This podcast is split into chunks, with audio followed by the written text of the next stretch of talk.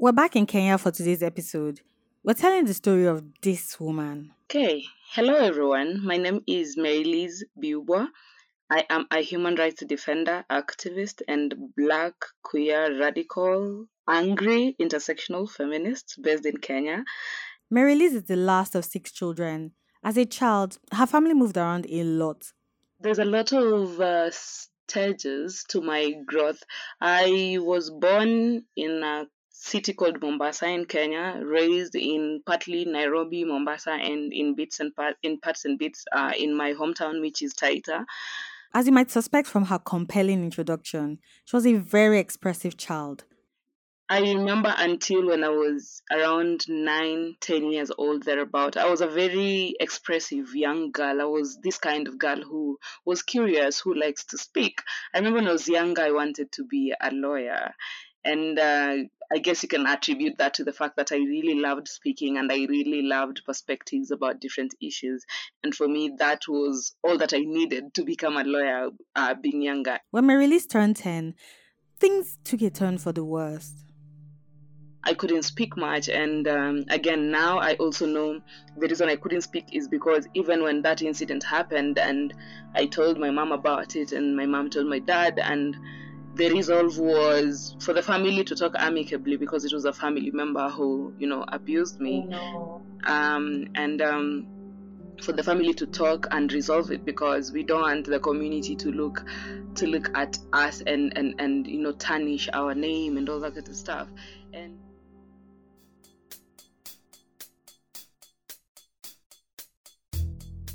Hi, my name is Aisha Salahuddin, and I like girls. This is a podcast about African women and the different experiences life throws at us for being women. In this episode, we follow the story of Marylize, a queer activist from Kenya. Trigger warning this episode contains discussions of sexual violence and suicide. Listener discretion is advised.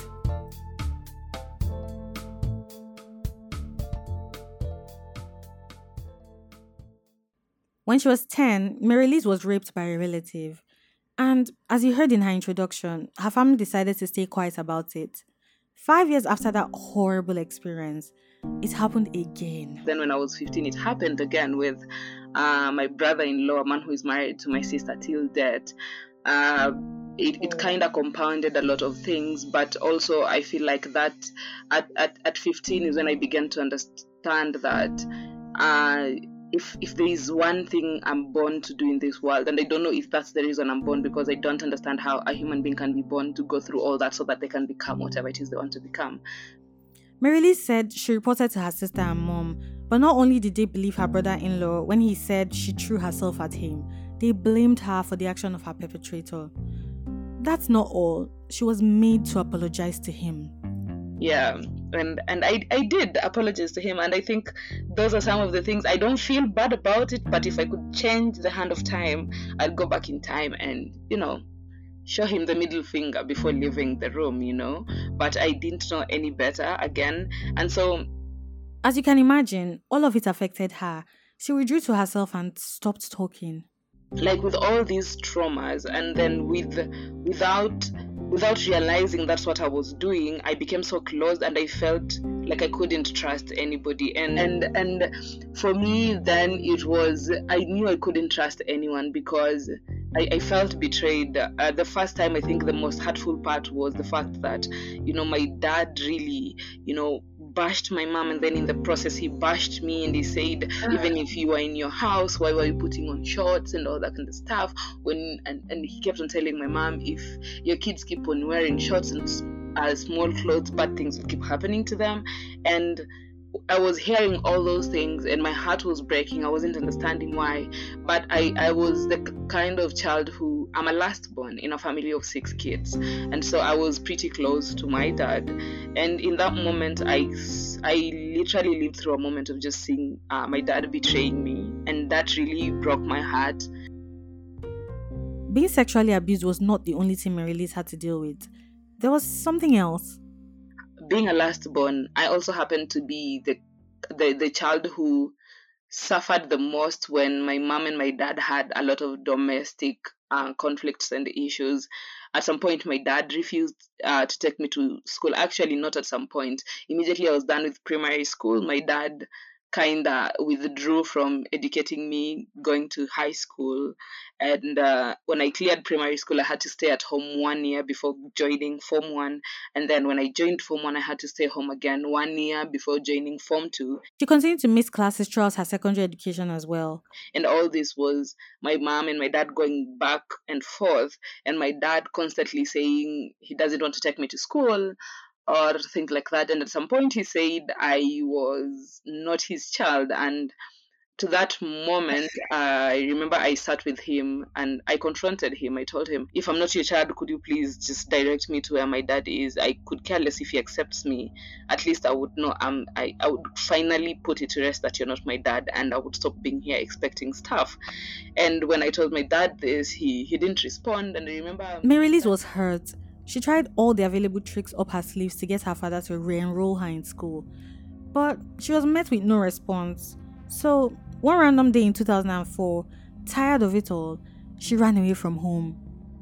After the break, we find out what triggered her to go back home.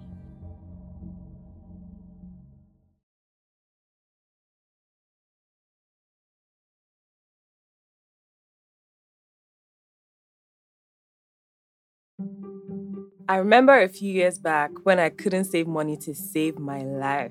I was so bad with money that whenever my salary dropped, I would either run to my favorite restaurant or order new outfits off Instagram. And by the second week of the month, I would be so broke. This habit made everyone around me worried. My parents, my friends, even my boyfriend used to say, Babe, you need to start saving. Then one day, my colleague introduced me to PiggyVest, and I absolutely fell in love with their piggy bank feature. What I love the most about Piggy Bank is that it's flexible because it allows me to save automatically, whether that be daily, weekly, or monthly. By helping me save consistently, Piggy Bank has changed my relationship with money, and my life is so so much better for it. Everyone can save with PiggyVest today. Download the app from Google Play or Apple Store to register and start saving. Welcome back. So, Marylize ran away from home. I remember running away from home for six months. And even in those six months, nobody looked for me, not my mom, not my dad. Nobody made a report at the police whether I was missing or not. And I remember up to the time I had to come back home is because um, when I left home, I, I switched off the phone that I had. I disconnected my line, and one random day, I just put my line on. Almost six months later, and I put my line back on, and I got a message which was sent like a couple of days before that my maternal grandma had passed. She was staying with an acquaintance the entire time. And guess what, y'all? She said her family never looked for her. And when she returned back home, after the news about her grandmother, she was accused of eloping with a man. And then when I came back, I was sat down by my siblings and my mom, and I was lectured uh, a whole lot. And then I was asked, What do you want? and all that. And I told them I want to go back to school, but I want to go to a boarding school because I remember in Form 1, the reason I ended up going to a day school was because my dad was refusing to take me to school. For context, because I understand that the timelines are a bit wonky, at the time Marylize ran away from home, she had already missed two school years. Those she went to primary school with were her seniors in the academic year. Uh, I don't know. I don't know why people don't speak so much about how much trauma that brings to someone, knowing you had you had people who you were together in the same class, and then for some interesting reason you're left behind. But that somehow is received by the society as though uh, you are not good enough. That's why you stayed behind and all that kind of stuff. And so just dealing with that, and so she stayed at home till the end of that school year because her father refused to take responsibility for her education. In 2007, her siblings eventually came in to help out and sent her to a boarding school of her choice. Boarding school in Mombasa served as a means of escaping the reality of her life at home. She stayed with her cousins from 2007 to 2009 while attending school. But it wasn't all roses for Mary Marylize. She was sick a lot in school, and every time she was sent home for proper care, her cousins would attribute it to promiscuity you know i had really painful cramps. I really had stomach problems that were so bad i couldn't even sit in class still and you know participate in classwork and all that. And every time i'd, I'd be taken home i had a, a series of misdiagnosis uh, incidents in different hospitals in kenya and treating the wrong conditions for a long time. And so like all those things were happening all at the same time. And It turns out Marylize was dealing with symptoms of PCOS and endometriosis at the time, but she didn't know it. Both are medical conditions that affect a woman's ovaries and uterus. I'll tell you more about this bit as the story progresses. This is a lot to take in at once, so I'm going to take a step back and recap everything Marylize had to deal with up to this point. So, she was sexually abused when she was 10 and 15 years old, and her family didn't do much to protect her. She was also abandoned by her father, who refused to send her to school on many occasions. She had to deal with the painful symptoms of PCOS and endometriosis. And finally, she had nobody to talk to about the things that bothered her. Well, at least not until after high school in 2010, when she opened up to a friend about something else. he's the first person I ever told. I wouldn't consider it coming out because even when I was telling him, I remember I told him, um, I think I like girls. I'm not sure about that because, again, the feeling of should I have had something with a girl for me to know whether I like girls or not. But for me, it was pretty much just coming from a point of I think I like girls, and it is wrong if I'm gonna be here continuing to make you look like you're my boyfriend, and uh, it's not the case. Okay, okay, I should explain this bit. Marylize had this guy friend that she pretended was her boyfriend for a while. They both agreed to it. She wasn't attracted to men, and she felt like she needed to pretend to like men to get people not to be suspicious of her sexuality. And it's funny because the time I was telling him this, I had just finished high school, but my whole life in high school, I dealt with projected sexuality where everyone in my school kept accusing me of being a lesbian.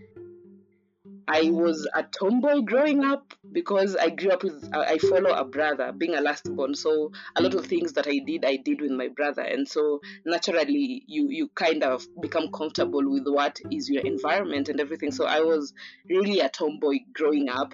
And so in high school, everyone accused me of being a lesbian. Everyone. I was reported so many times. My mom came to school twice because of that. I was accused so many times, and every time I remembered, even when I was taken before the disciplinary committee in the school, I would always ask, So, what if I'm a lesbian? Have I done anything wrong? Because maybe it is true I'm a lesbian. I wouldn't know that because I didn't know whether I was or not. And At the time, she was being accused of lesbianism because she was a tomboy, but Marylize was not struggling with her sexuality. It was in 2009, at the age of 18, just as she was graduating high school, that she dug deep and decided to be open with herself. Even then, she battled some internal struggles. I was there, like, just wondering, but going through all these accusations. So, up to the time I was telling this guy that I think I like girls, it was really from a point of, am I, I was even questioning whether I'm giving into people's accusations about my sexuality or I'm just being true and honest to myself, you know. And so um, that happened, and uh, in 2011 is when I started the journey of understanding my sexuality and just, you know, just reading up. And and the more you read up, I feel like as a queer person in Africa, the more you read up, the more you feel guilty about yourself. The more you kinda you you you, have there's the thing called internalized homophobia. It's not because you hate yourself. It's because you you've also be you've also been a product of you know a product of patriarchy and part of patriarchy you're taught that being gay being lesbian being being being sexually and i'm putting air quotes here sexually divergent is wrong and all that kind of stuff. And even the term sexual divergence is absolutely wrong but that's what that's all you know that's all the teachings you know really. I get what Marylize is saying. Homophobia is deeply ingrained in a lot of African societies, such that queer kids and teenagers sometimes find themselves questioning if they are normal because they've been conditioned to think that being heterosexual is the only way to be. and so like there's the part where i struggled because i'm reading all this up and i'm like am i am i am i am i normal? Am i wrong? Am i different? And even not coming to peace with the fact that being different is absolutely okay struggling with what if i'm different am i then going to be accepted in this society and all that and that went on from 2011 to 2013 Marylize battled with expressing her sexuality for about three years till she decided it was time to own it. I'll tell you more after the break. Hi, my name is Tonya, ex 9 to 5er and current bakery owner. I was able to achieve my long life dream of owning a business, all thanks to the target savings feature on PiggyVest. I knew working for another person wouldn't bring me joy, so I started planning my exit. To own a business, I knew I needed capital, a location, equipment, and staff. So I created a personal target plan and started saving weekly. 12 months later, I am happy to say that I am the proud owner of Bell's Bakery. With PiggyVest, there's no dream too big for you to achieve. So please don't stop dreaming. Visit piggyvest.com or download PiggyVest from Google Play or Apple Store and register to start using the target saving option today. Welcome back. In 2013, Marylize came out to herself. She knew she liked women and she was okay with that truth. And so, like, just acknowledging and honoring myself in a way where I tell myself constantly, I do recognize the feelings that I have, I do recognize the people that I like.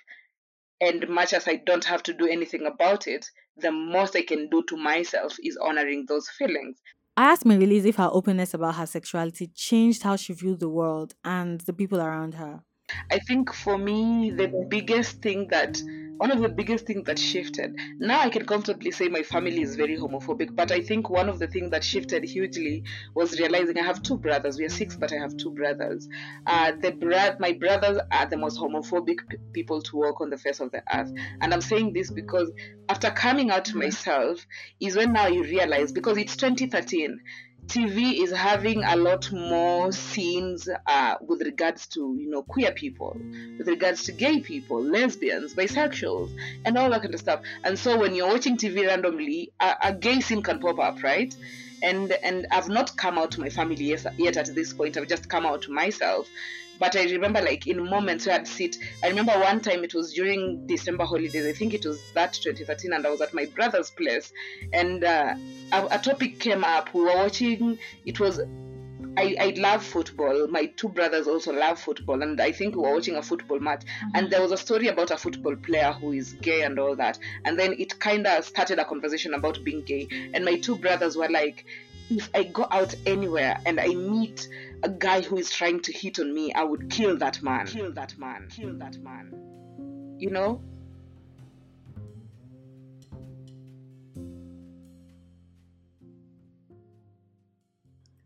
Marylize' discovery of her family's homophobia did not stop her from becoming vocal about LGBTQI issues. She joined the human rights movement for kids and pretty much started fighting publicly against injustice. And for me, children's rights were important because I felt like the society really thrives on telling children that they don't know any better and adults can make decisions on their behalf. And so for me, it was bridging that gap where adults are known, are famous for making decisions that don't necessarily help in any way, shape, or form help the children.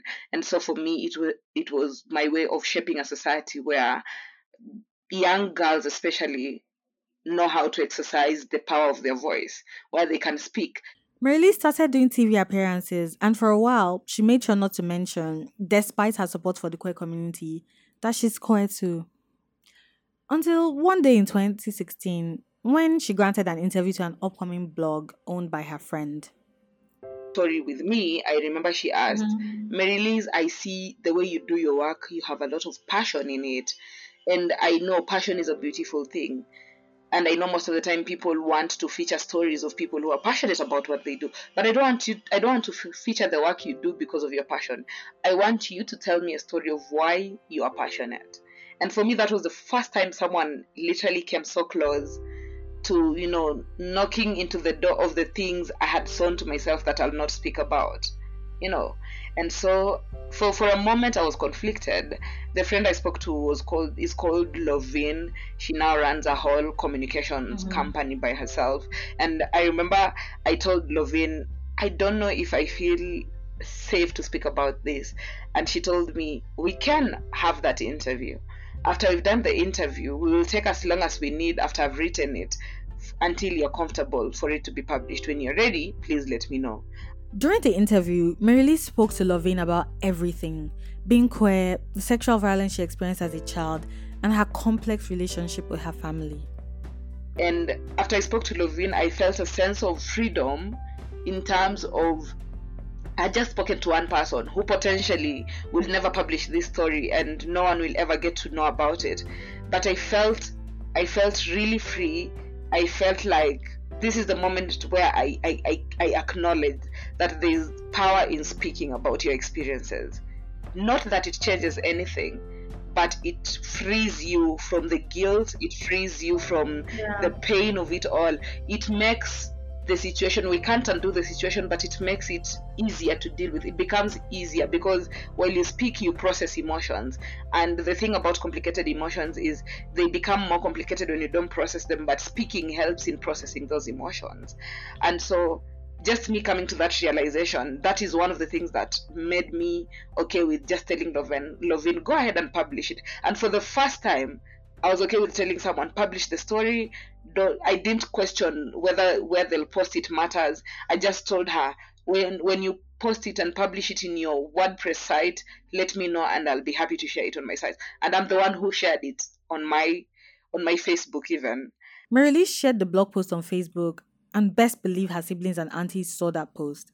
She said one auntie asked her about it, and her sister's nosy friends sent her private messages to ask if the story was true.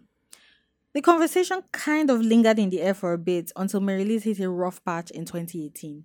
Remember, there's this lady I was dating the first time I ever dated anyone. We met in 2017 and we were dating, and then in 2018, around I think early July or end June, the relationship was experiencing some rocky patches and we decided to part ways. And in that moment, I think the depression of dealing with you know you you're no longer with a person who genuinely and truly I loved her, still love her so much from a point of mm-hmm. she's one of the person that really highlighted the aspect of myself where not only have I known I'm a lesbian, but through that the affirming part of it where you're like, yes, truly, I know I like girls and all that kind of stuff.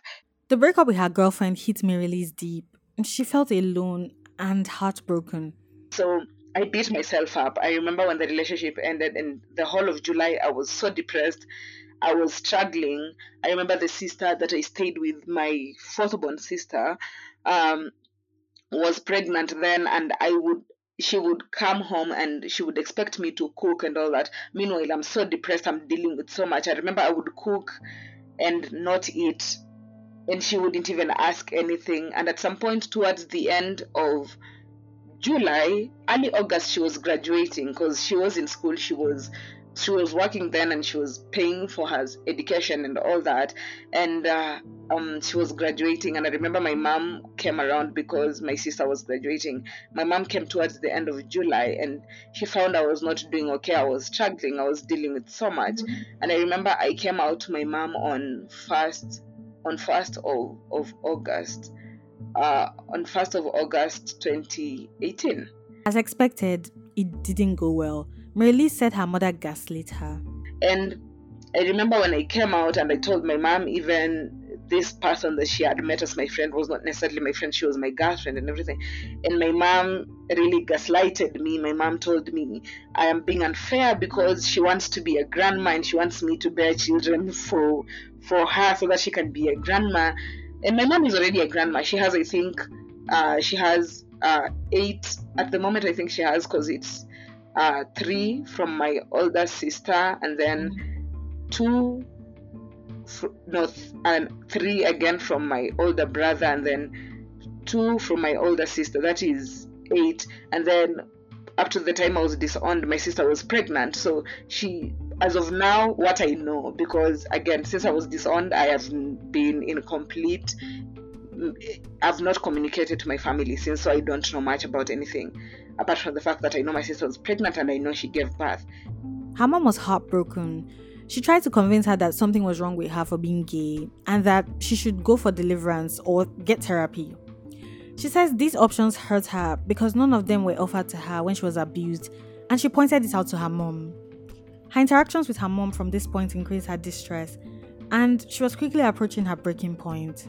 To my room, after after we had that conversation of course she was not accepting. She said i didn't give birth to a thing like this. Is this why you don't want to give me children? I should take you to therapy. I should take you to church to be prayed for. And in that conversation of the church i told her i don't even believe in god like that because i feel like you have used god so many times to be abusive. And i, I don't know whether you understand that or not but for that reason i don't associate with god like that One evening, after so many days of mental distress, Mary started experiencing suicidal ideations. It's really triggering, so I'm going to skip the details. Later that week, while dealing with all of this, Mary had a panic attack that served as a catalyst for a chain of events in her life. Her mentor introduced her to a therapist who she talked to for a couple of hours. After a lengthy discussion about her life, this new person offered to take her home to resolve some of the issues Mary Liz raised with her.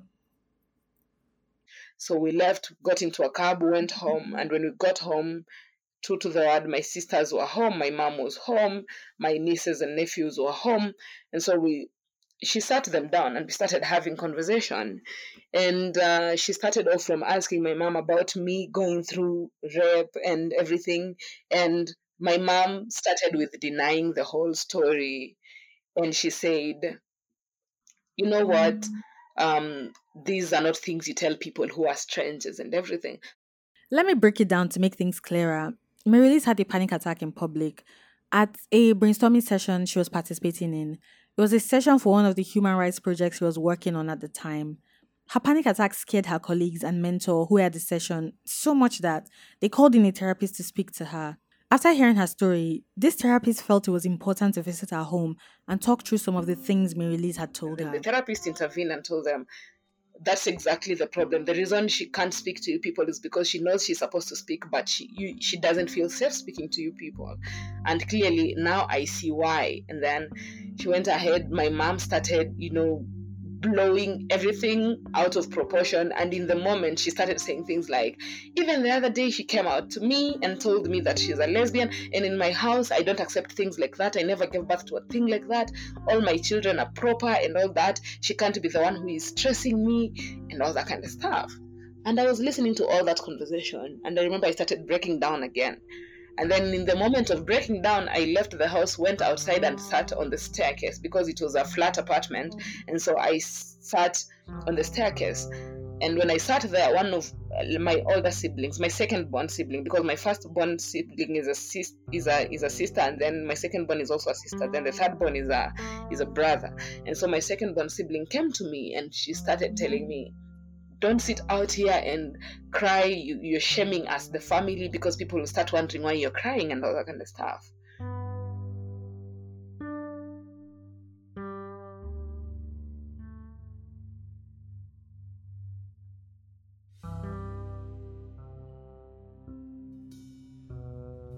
Marylize pretty much got disowned after that incident. Her mother said she didn't want her in the house anymore she picked up a couple of things like her phone and some books and left the house. What was going on? I was ashamed of explaining what was going on. So that night, uh, on 10th, I ended up sleeping in a hotel. With the money that I had, I booked a hotel room and I stayed in a hotel room. And on 11th, I also slept in a hotel room at night. And then on 12th, one of my friends invited me over to their place so that we can have a conversation about what is going on. And I told her everything that I that was happening. And after we were done, she told me she has to leave because she's going to be at her sister's place. So we left together. Things became hard for Mary when she left home. She didn't have anywhere to go to. Many of her friends were dealing with their own issues, so nobody really paid as much attention to her. I didn't have any place to go. I'd call up people and tell them I need help. Um, if you can if you have some money please help me with some money so that i can rent a place to stay in. Or if you have if you can let me stay at your place. And people are like why can't you go to your place? And right now i'm tearing and it's crazy because i i don't know. Yeah that was it was such an interesting moment within that time. And i'd call people up and ask if they could loan me some money so that i could rent a place. But everyone would say they're broke, and that's absolutely okay. Again, uh, people who are not okay. I it's not really blaming myself, but I wasn't okay with explaining everything that was going on. I was just okay with saying, right now I don't have a place to stay in, and I would love if you have a place you can host me for just a couple of days as I figure things out. Marilee started to tear up here, and I'm going to be honest, I did too. She basically spent the night on the streets of Nairobi because she had no money and place to go. She spent two weeks sleeping on public roads and eating whatever she could find. Marylize said she felt guilty and ashamed about her helplessness. She couldn't go back to her mentor with her problems because she felt like she had become a burden to people around her. I felt like a burden. I felt like I was being a problem to people. And, and, and so, like, yeah, that's how I ended up staying on the streets for two, for two weeks. And I will tell you for a fact, in those streets, and this is probably, and uh, many people have been asking, you hardly speak about the time you lived on the streets. You say you lived in the streets, but you don't talk about what life was like. But that was like the hardest time of my life. I think some of the biggest traumas I've ended up picking up that I'm dealing with until today came from me living in the streets because the kind of abuse you experience while you're living on the streets, the kind of sexual harassment that I went through while I was living on the streets, the kind of sexual abuse that I went through when I was living on the streets is something that sometimes I wonder if there's a way to recover from that. There's a way to heal entirely from that. I don't think there's a way. One of her friends who lived in Germany at the time noticed from her Facebook post that she wasn't doing okay. So she reached out to her. It was this friend that provided her with some funds that she was able to use to secure an apartment. Left with, I bought a very tiny mattress, like a very, very small mattress. And that was the mattress I ended up sleeping on for, I think, because mm-hmm. 20 18, I ended up sleeping on it for a year plus because I ended up getting someone bought me a mattress on my birthday of 2019. Marylize's managed to pick herself up after experiencing homelessness. She visited her sister's home briefly after settling in her new apartment to grab the rest of her things. It took a bit of going back and forth with her sister, but she got most of her things. I think one of the most interesting things that happened with regards to that is that is happening the society has this way of saying it's your family they will come around and it's weird because that's not the case. Most of the time it's not the case and coming around is always on people's terms where they'll be like if you're around us you have to turn it down a notch you have to not be yourself and all that. And for me i wasn't ready to sign up for that. And so I've I've I've I, I've been able to move into my own place. It, I moved in I think on 26th of 26th of August 20, 2018 and then I'm staying in my house. I remember the time I had moved in, I slept on the floor. I slept on the mattress that, the tiny before I bought the mattress. I, I slept on the floor like two days because I was looking for a mattress that is affordable and I wasn't finding any. That mattress is so tiny. I think it's the mattress you'd buy if you have pets and all that. Yeah. Let's take a quick break. When we get back, I'll tell you about how a group of women rallied around to help Marylize. Hi, my name is Aisha Salahuddin. You already know me, host and producer of I Like Girls. I'm interrupting this episode to tell you about the podcast newsletter. I'd like you to join the I Like Girls community by subscribing to our newsletter. Every Tuesday at 12 p.m., through the newsletter, we'll send out behind the scenes information on topics, guests, and recordings of all our episodes. That means, as a subscriber, you have first hand information about our episodes that others don't have access to. And that's not all. You'll be among the first to know when a new episode drops. You will also be notified early about any of our activities, like the availability of merch, secret podcast events, and bonus episodes. So, subscribe to our newsletter by clicking the link in the episode notes as you listen. It takes less than 30 seconds to subscribe, and I promise we won't spam you. Okay, let's get back to the show.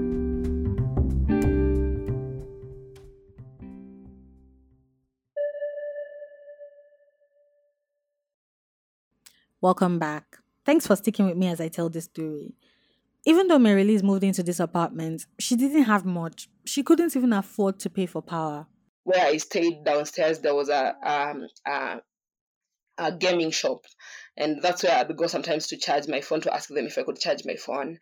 And uh, coincidentally, I was having my phone was charged.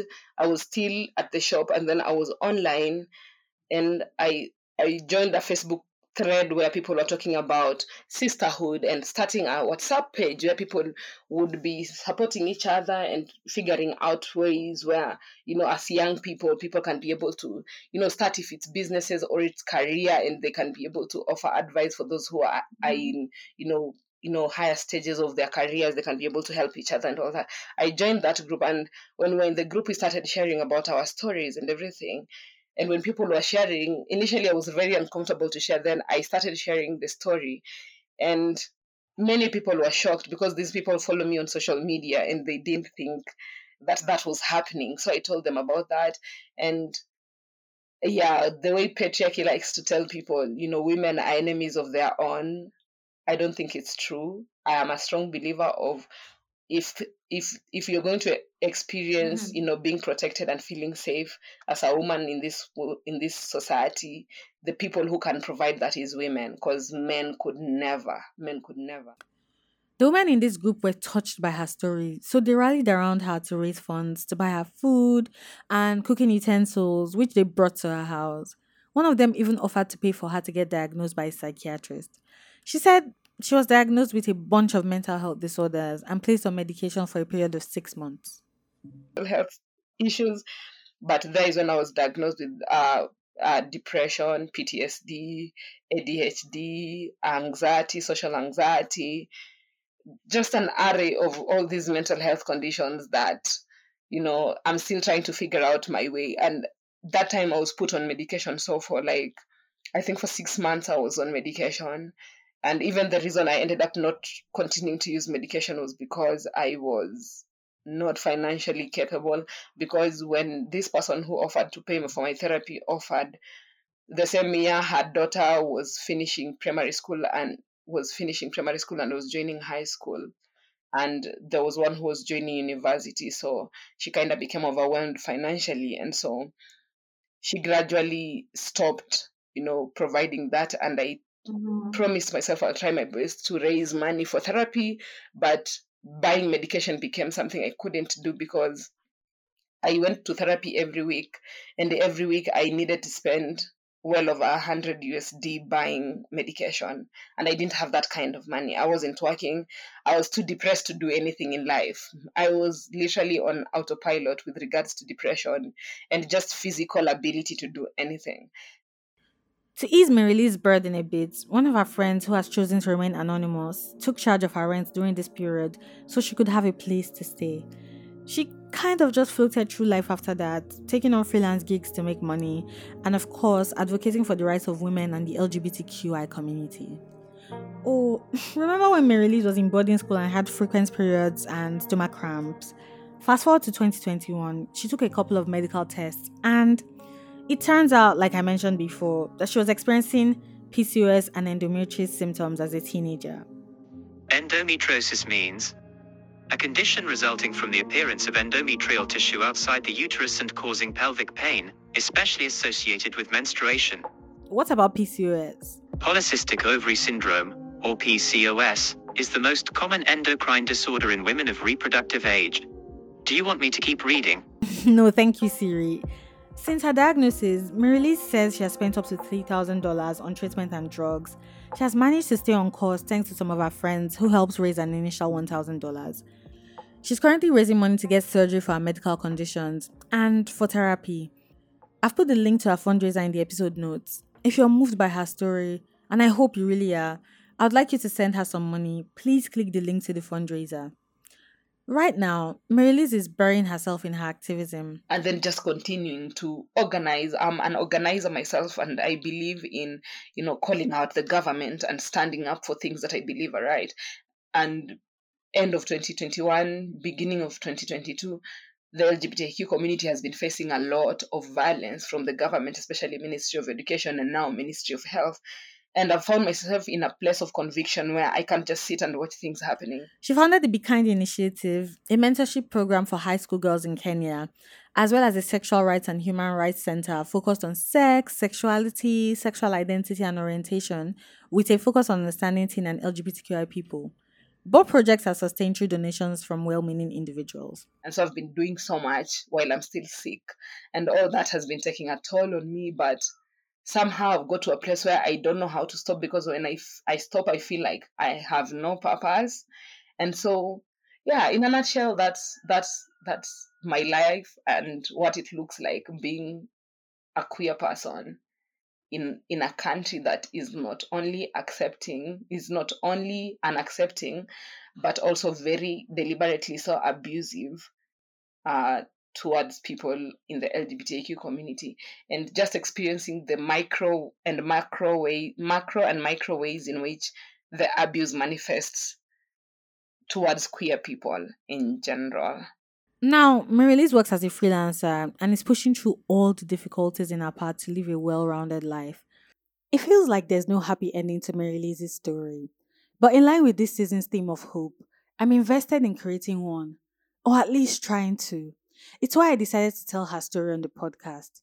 I Like Girls is donating money to her fundraiser, and I'd like to encourage you to donate as well. The link is in the episode notes. Thank you.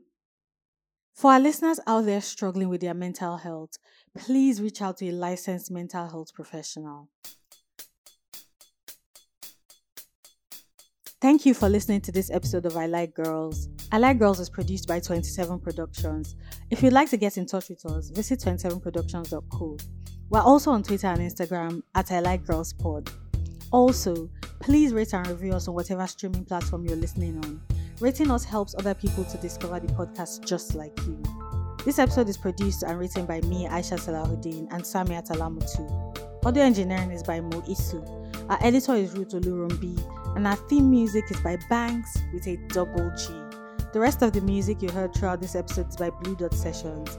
Special thanks to PiggyVest for sponsoring this episode. I'll catch you on the next one.